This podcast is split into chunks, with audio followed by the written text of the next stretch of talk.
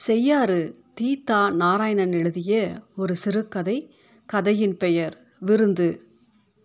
துரைசாமிக்கு அவர் ஓய்வு பெறுவதையொட்டி பாராட்டு விழா நடத்துவது பற்றி அந்த அலுவலகத்தில் சுற்றறிக்கை வந்திருந்தது.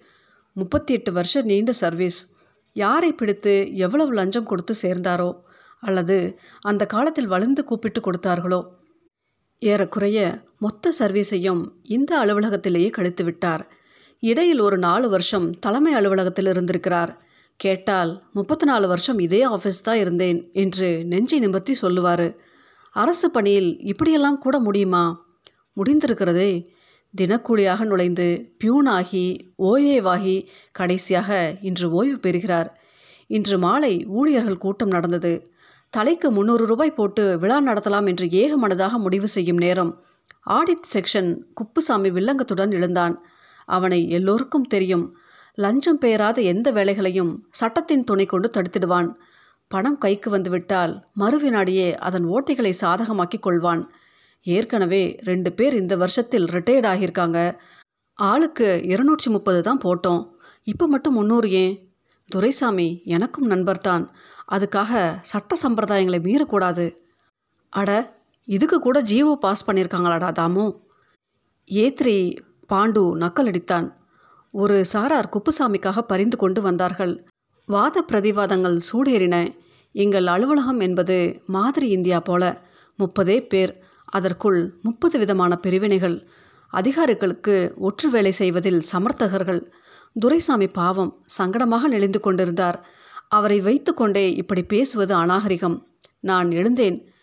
துரைசாமி முப்பத்தி நாலு வருஷம் இதே ஆஃபீஸில் வாழ்ந்து முடித்தவர் நம்மில் பலருடைய வயசும் அவருடைய சர்வீஸும் ஒன்று பணி செய்ய ஆரம்பித்த காலத்திலிருந்து ஓய்வு பெறும் இன்னைக்கு வரை தன் பணியில் நேர்மையாக வாழ்ந்து முடித்தவர். அவருடைய பிள்ளைகள் எல்லாம் இன்று பெரிய பெரிய பதவிகளில் இருந்தாலும் அதன் கர்வம் துளியும் இல்லாமல் பணிவும் சக ஊழியர்களின் சுக துக்கங்களில் அக்கறையும் கொண்டவர். ப்ளீஸ் நாம் எதையும் வாதிட்டு கொண்டிருக்காமல் முடிவெடுப்போம். ஆளுக்கு முந்நூறுரூபா போட்டு சிறப்பாக செய்து அனுப்புவோம். என் பேச்சு முத்தாய்ப்பாக அமைந்துவிட அத்துடன் ஏகமனதாக என் கருத்துக்கள் ஏற்கப்பட்டுவிட்டன. மாலை சிற்றுண்டி சந்தன மாலை மரியாதை ஃபோட்டோவுடன் கால் சவரன் அன்பளிப்பு என்று முடிவானது. இந்த பாராட்டு விழாவுக்கு சென்னையிலிருந்து இணை இயக்குனரும் வந்து கலந்து கொள்வதாக தகவல் வர எல்லோரும் சுறுசுறுப்பானம். இங்கே பக்கத்தில் எட்டு கிலோமீட்டர் தூரத்தில் அரசூர் என்ற குக்கிராமம். அதுதான் இணை இயக்குனரின் சொந்த ஊர். ஒரே கல்லில் இரண்டல்ல மூன்று மாங்காய் அடிக்க பிளான் பண்ணிவிட்டார் போல. சொந்த ஊருக்கும் போனாப்ல. துரைசாமிக்கு பாராட்டு விழாவிலும் கலந்து கொண்டாப்ல. கூடவே ரெண்டொரு ரெஜிஸ்டரில் பார்வையிட்டாப்ல கையெழுத்து போட்டுவிட்டு இன்ஸ்பெக்ஷன் என்று பயணப்படியும் வாங்கிவிடுவார். துரைசாமி இப்போது இருக்கும் இயக்குனரிலிருந்து ஏறக்குறைய டிபார்ட்மெண்ட்டில் பல அதிகாரிகளிடம் வேலை செய்திருக்கிறார். அலுவலகத்தில் மட்டுமில்லை வீட்டில் எடுப்படியாக அம்மாவுக்கு ஒத்தாசையாக வேலைகளை இழுத்து போட்டுக்கொண்டு முகஞ்சொலிப்பு இல்லாமல் செய்வார். இன்று மாலை ஐந்து மணிக்கு விழா. இணை இயக்குனர் வருவதால் அலங்காரங்கள் கூடுதலாக இருந்தன. சிற்றுண்டி ஐட்டங்களும் கூடுதலாகப்பட்டிருந்தன. எல்லோரும் விழா நடக்கவிருக்கும் ஹாலில் சேர்களை ஒழுங்குபடுத்தி கொண்டிருந்தார்கள். நான் என் அறையில் இந்த மாதத்தின் வரவு செலவுகளை சரிபார்த்து கையொப்பமிட்டு கொண்டிருந்தேன். வாசலில் நிழலாடியது துரைசாமி உள்ளே வாயா. அவருக்கு கண்கள் உட்பலாய் தெரிந்தது. என்ன அழுதீங்களா? குபுக்கென்று உடைந்து போய் முகத்தை பொத்தி கொண்டார். Okay okay relax. ரிட்டையர்ட் ஆக போகிறப்ப எல்லோரும் இப்படி உணர்ச்சி வசப்பட்டு அழுகிறது தான் துரசாமி எல்லோருடைய வாழ்க்கையிலும் இது ஒரு காலகட்டம். கடந்து போய் தான் தீர வேண்டும். இது வரைக்கும் இங்கே உழைச்சது போதும். இனிமே உங்கள் குடும்பத்திற்காக உழையுங்கள். பேரன் பேத்திகளுடன் நேரத்தை செலவிடுங்க. உங்களை சுற்றி இருப்பவர்களின் பிரச்சனைகளுக்கு முடிந்த வரைக்கும் உதவி செய்யுங்க. கண்டிப்பாக செய்வீங்க எனக்கு தெரியும். இங்கே தடமாறி போகவிருந்த எத்தனையோ பேர்களின் வாழ்க்கையை ஒரு நலம் விரும்பியாக இருந்து புத்திமதி சொல்லி திருத்தியிருக்குங்க. ஏன்? நம்ம ஏஃபை ரவியின் வேலையை கூட ஒத்தை பைசா செலவில்லாமல் ஆஃபீஸர்கிட்ட கெஞ்சி கெஞ்சி நீங்கள் தான் வாங்கி கொடுத்துருக்கீங்க. அதுவும் எந்த பிரதிபலனும் இல்லாமல் ரியலி யூ ஆர் கிரேட் ஐயோ சார் பெருசாக ஒன்றுமில்ல சார். எங்கள் ஊரில் வாழ்ந்து கெட்ட குடும்பம் அவங்களுடையது. ரவின் அப்பா தர்மவான். பிரத்யார் பசியை பொறுக்க மாட்டார். அந்த அம்மா அவருக்கு மேலே புண்ணியவதி. இன்றைக்கி அந்த குடும்பம் ஏழ்மையில் கிடக்குது.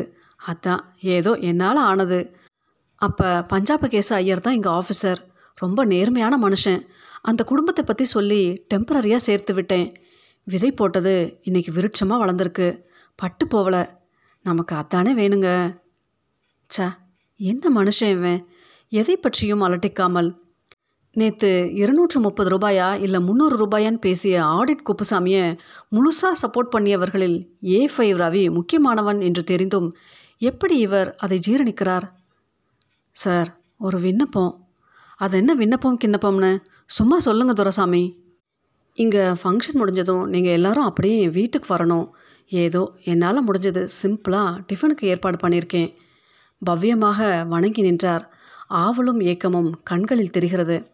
நம்ம ஆஃபீஸர்கிட்ட சொல்லிட்டீங்களா? ஆ அவரால் வர முடியாதான். சாரி சொல்லிவிட்டார் சார் நீங்களும் அப்படி சொல்லிடாதீங்க. இது என் ஆசை சார் ரொம்ப நம்பிக்கையாக ஏற்பாடு செஞ்சுருக்கேன். என்ன துரசாமி? ஓகே நிச்சயமாக வரோம். எப்படி திரும்பி வர்றதுன்னு தான் நம்ம ஏடி தான் வராரே. அவர் வேணையை கேட்டு பார்ப்போமா? போக வர வசதியாக இருக்கும். ஏடி எனக்குன்னா கண்டிப்பாக தருவார் சார் ரொம்ப சந்தோஷம் சார் அப்புறம் முந்திரி பர்ஃபி ஸ்வீட்டு சிப்ஸு இட்லி வடகறி சட்னி சாம்பார் வடை ஊத்தப்பம். குடிக்கிறதுக்கு பெப்சி ஃபேண்டா போதுமில்லையா சார். ஒவ்வொன்றையும் பெருமையுடன் சொல்லிக்கொண்டே வந்தார். எல்லோரும் ஏடியை எதிர்பார்த்து வெளிவாசலில் நிற்கிறோம். விதவிதமான நிறங்களில் தோரணங்கள் மலர் மாலைகள் சால்வைகள் எல்லாமே ஏடிக்குத்தான். நான் துரைசாமிக்காக என்று ஜெயகாந்தனின் தொகுப்பு ஒன்றை வாங்கி வைத்திருந்தேன். இன்னொரு முகத்தில் அவர் ஒரு நல்ல வாசகர் என்று தெரியும். மூன்று மணிக்கெல்லாம் ஏடியின் வேன் வந்துவிட்டது. எல்லோரும் ஓடினார்கள். ஒவ்வொருத்தரும் அவரவர்கள் தகுதிக்கு ஏற்ப மாலை சால்வை பழம் ஸ்வீட் போன்ற அன்பளிப்பு பொருட்களை வைத்திருந்தார்கள். எங்கள் அதிகாரி இணை இயக்குனருக்கு போடும் முதல் மாலை தனதாய் இருக்க வேண்டும் என்ற அவசரத்தில் மாலையுடன் ஓடினார். ச்ச அதற்குள் ஏ சிக்ஸ் கதிரேசன் முந்திக்கொண்டு தன் சந்தன மாலையை போட்டுவிட ஆஃபீஸர் கடுகடுவென்று முறைத்தார். முதல் மரியாதை யாருக்கு? நாளைக்கு இருக்கிறது கதிரேசனுக்கு ஆப்பு. அவருடைய பிஆர் துருவி துருவி சோதிக்கப்படும். தொட்டதுக்கெல்லாம் மெமோ கிடைக்கும். பயணப்படியில் அநியாயத்துக்கு கழிக்கப்படும். தற்செயல் விடுப்பு கூட சுலபத்தில் கிடைக்காது. எல்லோரும் ஐயா ஐயா என்று ஓடி ஓடி குலைந்தார்கள். எனக்கு இந்த கலைகள் பிடிப்பதில்லை. ஒரு ஓரமாக நின்று பணிவாய் வணக்கம் மட்டும் சொன்னேன். ஏடி சுற்றுமுற்றும் தேடிவிட்டு துரைசாமியை கேட்க துரசாமி துரசாமி என்று சிலர் உள்ளே ஓடினார்கள். உள்ளறையில் துரைசாமி ஏடி வந்ததே தெரியாமல் தலை கவிழ்ந்து உட்கார்ந்து கிடந்தார். உள்ளே துக்கம் அலையடித்து கொண்டிருக்கிறது. அஃப்கோர்ஸ் முப்பத்தி எட்டு வருஷ அலுவலக வாழ்க்கை இன்று மாலை ஐந்து மணியுடன் முடிந்து போகிறது. நாளைக்கு இவர் யாரோ அவர்கள் யாரோ உள்ளே நுழைவதற்கு கூட அனுமதி பெற்றாக வேண்டும். வழியின் தீட்சண்யம் அதை அனுபவிப்பவர்களுக்கு தான் தெரியும். ஏடியே துரைசாமியை தேடிக்கொண்டு வந்துவிட்டார் நானும் கூடவே சென்றேன். துரைசாமி ஏடியின் குரலை கேட்டு திடுக்கிட்டு எழுந்தவரின் கையை ஏடி பற்றி கொண்டார். ஐயா துரைசாமி பொலபொலவென்று கண்ணீரை உதிர்த்து விட்டார். சுற்றிலும் சக ஊழியர்கள் ஏடி அவர்களை கடுகடுவென்று பார்த்தார். எல்லோரும் இங்கே ஏன் நிற்கிறீங்க ஹாலுக்கு போங்க. ம் ம். ஏடியின் உருமலில் கும்பல் சிதறியது. கிளம்பிய எண்ணெய் மட்டும் ஏனோ தடுத்து நிறுத்தி கொண்டார். துரசாமி அழாதீங்க. சிறப்பாக சர்வீஸ் பண்ணியிருக்கீங்க. இங்கே வேலை செஞ்ச ஒவ்வொருத்தரோட வாழ்க்கையிலும் உங்களுடைய உழைப்பும் ஒத்தாசைகளும் இருக்குது உன்னை கும்பிடுறேன் துரசாமி. எதையும் நான் மறக்கலை. ஐயா ஐயா துரசாமி பதட்டத்துடன் கணத்தில் போட்டுக்கொண்டார் துரசாமி ஏதோ முகஸ்துதிக்காக சொல்கிற வார்த்தை இல்லை இது. என் குடும்பமே உனக்கு நன்றி கடன் பட்டிருக்குது. அதனால தான் உனக்கு பாராட்டு விழானதும் ஓடி வந்தேன். டீனேஜ் பருவத்தில் தன்னுடைய வாழ்க்கையை தொலைக்க இருந்தால் என் மகள் அவளை மீட்க ஆட்களோடு போய் சண்டை போட்டு அதனால் அடி வாங்கி தோள்பட்டையில் மூட்டு விலகி ஒரு மாதம் படுத்த படுக்கையாக கிடந்தியப்பா. இன்னைக்கு நல்லா வளரா எல்லாம் நீ கொடுத்தது. ஐயா ச்சு, என்ன பேசுகிறீங்க நீங்கள் உஷ் துரைசாமி முகத்தில் அச்சம் பரவ கண்களால் என்னை காட்டி எச்சரிக்கை செய்தார். அட உண்மை ஊழியன். பரவாயில்லை இவருக்கு எல்லாம் தெரியும். உன்னை போலத்தான் இவரும் எனக்கு. ஏடி எல்லோரும் கைத்தட்ட துரைசாமியின் கையை பற்றி மேடைக்கு அழைத்து சென்றார். எனக்கே நெகிழ்ச்சியாக இருந்தது. ஒரு நல்ல மனுஷனுக்கு நியாயமாய் கிடைக்க வேண்டிய பாராட்டுதல்கள் மேடையில் பிரதானமாய் உட்கார வைக்கப்பட்டார். விழா ஆரம்பித்தது. ஒவ்வொருத்தராய் வந்து சால்வை போர்த்தி கை குலுக்கி அவருடைய நல்ல இயல்புகளை பாராட்டி பேசி ஏ ஃபை ரவி மேடையில் அவருடைய காலில் விழுந்து கும்பிட்டுவிட்டு இறங்கினான். துரைசாமி உணர்ச்சி மிகுதியில் மலங்க மலங்க பார்த்து கொண்டிருந்தார். எல்லோரும் பேசி முடித்து மாலைகள் போட்டு ஃபோட்டோ எடுத்துக்கொண்டு ஏடியின் கரங்களால் அவருக்கு மோதிரம் அணிவித்து சிற்றுண்டி முடிக்க மாலை ஆறரை ஆகிவிட்டது. இடையில் துரைசாமியின் ஆசையை ஏடியிடம் சொன்னேன். எங்கள் அதிகாரியும் தன் பங்குக்கு துரைசாமியை அனுப்பி வைக்க ஏடியின் வேனை ஒரு இரண்டு மணி நேரத்துக்கு கொடுத்து உதவுமாறு சிபாரிசு செய்தார். அப்படியா? அடடா! நாளைக்கு என் மச்சான் பிள்ளைக்கு கல்யாணம்யா காலையில் நாலு முப்பது டு ஆறு முகூர்த்தம். சொந்த மச்சான். பெண் அழைப்புக்கு போகிறேன்னா தப்பாயிரும். சரி துரைசாமிக்கு இல்லாத வேணாம் ஓகே நான் சைக்கிளில் போய்க்கிறேன். ஆறு மணி பஸ் விட்டால் இதுக்கப்புறம் பஸ் கிடையாது. ஓகே சைக்கிள் எனக்கு பழக்கம்தான். என்ன எட்டு கிலோமீட்டர்னா நுரை தள்ளிடும். பரவாயில்ல சமாளிச்சுக்கிறேன். ஐயோ ஐயா ஐயா துரைசாமி பதறி போய் குறுக்கிட்டார். துரைசாமியை புரிந்தே போட்ட அஸ்திரம் இது. மூணு மாங்காய் அடிச்சிட்டாருன்னு நினச்சேன். இல்லை நாலு மாங்காய்கள். மச்சான் விட்டு கல்யாணமும் ஒன்று எங்கள் ஊர் இங்கேருந்து நாலு கிலோமீட்டர் தான் ஐயா. டவுன் பஸ் இருக்குது காரில் போகணும் வேனில் போகணும்னு எல்லாம் எனக்கு ஆசை இல்லையா.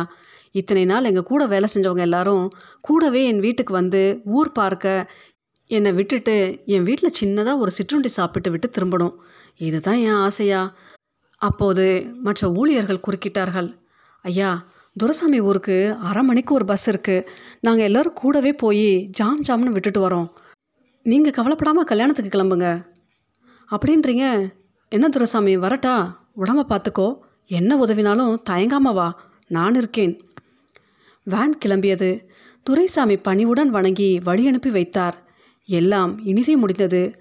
அதிகாரி துரைசாமியை உட்கார வைத்து சற்று நேரம் இனிமையுடன் பேசி கொண்டிருந்துவிட்டு பணமாகி வந்திருந்த நிலுவை ஈட்டிய விடுப்பு பணத்தையும் ப்ராவிடென்ட் ஃபண்ட் பணத்தையும் அவருக்கு பட்டுவாடா செய்துவிட்டு வழி அனுப்பி வைத்தார்.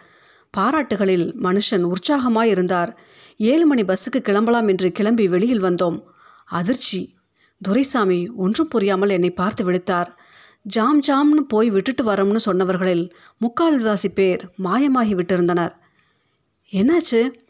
தெரியல சார். எப்போ போய் வர்றதுன்னு பேசிக்கிட்டாங்க. அப்புறம் என்னமோ சொல்லி சிரிச்சுக்கிட்டே போயிட்டாங்க. டிஸ்பேச் ஆறுமுகம் சொன்னான்.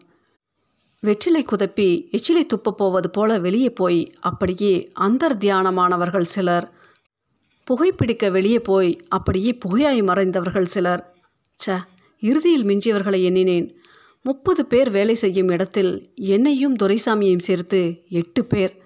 ச என்ன மனுஷங்க இவங்க? கிளம்பும்போது குப்புசாமியும் ஆறுமுகமும் ஓடி வந்தார்கள். எனக்கு தெரியும் இவர்களும் வரப்போவதில்லை. Duraisamy sir very sorry.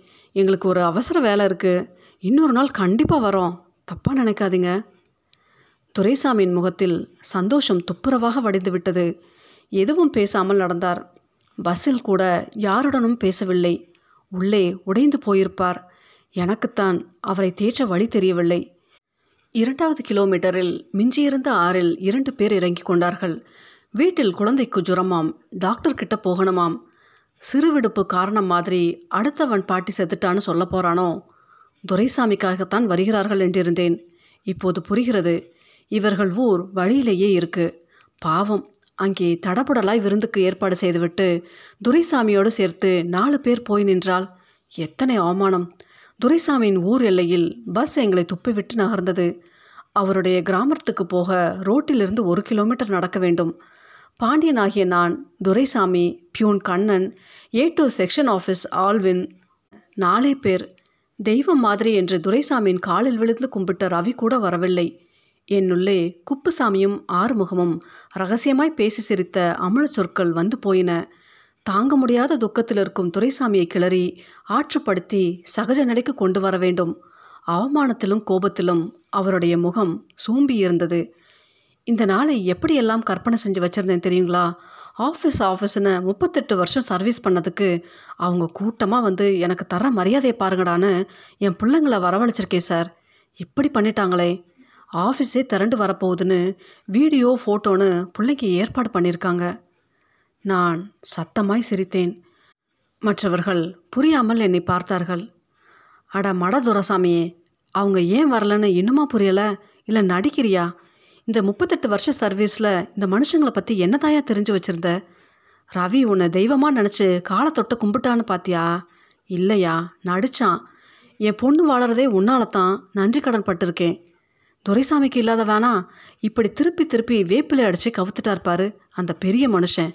ஒரு ரெண்டு மணி நேரம் உனக்காக தன் வேனை கொடுக்க கூட அவர் தயாரில்லை. விடியா வராத அவங்கள நினைக்கிறத விட உனக்காக வந்திருக்கிறவங்கள பாரு. எங்களை கவனி சாப்பாடு போடு ஃபோட்டோ எடு வீடியோவில் கவர் பண்ணு. துரைசாமி நகராமல் நின்றார். ஐயா ஏன்னு உங்களுக்கு தெரிஞ்சிருக்கு? சொல்லுங்க. ஏன் வரல? என்ன தப்பு செஞ்சிட்டேன்னு புரியலை. எல்லோருக்கும் ஒத்தாசையாக தானே வாழ்ந்தேன். சொல்லுங்கள் என்ன காரணம்? இப்போ தான் ஆஃபீஸ் பார்ட்டியில் சாப்பிட்டோம். மறுபடியும் துரைசாமி வீட்டில் சாப்பிடோம்னா வயிறு கொள்ளாதன்னு அவாய்ட் பண்ணியிருக்கலாம் விட்டுரு இல்லை வேறு எதுவோ காரணம் இருக்குது மறைக்கிறீங்க. அவங்களுக்கு மனசு இல்லைன்னு வச்சுக்கோ ஏன்? அதான் ஏன்? இந்த சமூகத்தின் மீது எழுந்த என் ஆத்திரம் துக்கமாக வெளிப்பட்டது. குப்புசாமியும் ஆறுமுகமும் கக்கிய அமில வார்த்தைகளில் மனசு வலித்தது. துரைசாமியின் முப்பத்தி எட்டு வருஷ நட்பு பொய்யாய் போனது. பணிபுரிந்த சேவை பொய்யாய் போனது. ரவிக்கு வழிந்து சென்று வேலை வாங்கி கொடுத்தாரே அந்த உதவி கூட பொய்யாய் போனது. தொலைந்து போகவிருந்த அந்த இளம்பெண்ணின் வாழ்க்கையை மீட்டு கொடுத்து அதன் பொருட்டு உதைப்பட்டாரே. அந்த உதவி பொய்யாய் போனது. ச்ச ஆனால் இது மட்டும் மெய்யாய் நின்று அவரை கிழிக்கிறதே. து சொல்லுங்க சார் ஏன் இவருக்கு என்ன பதில் சொல்வது? மனசு கனத்து கொள்கிறது. நீ என்ன சாதியா?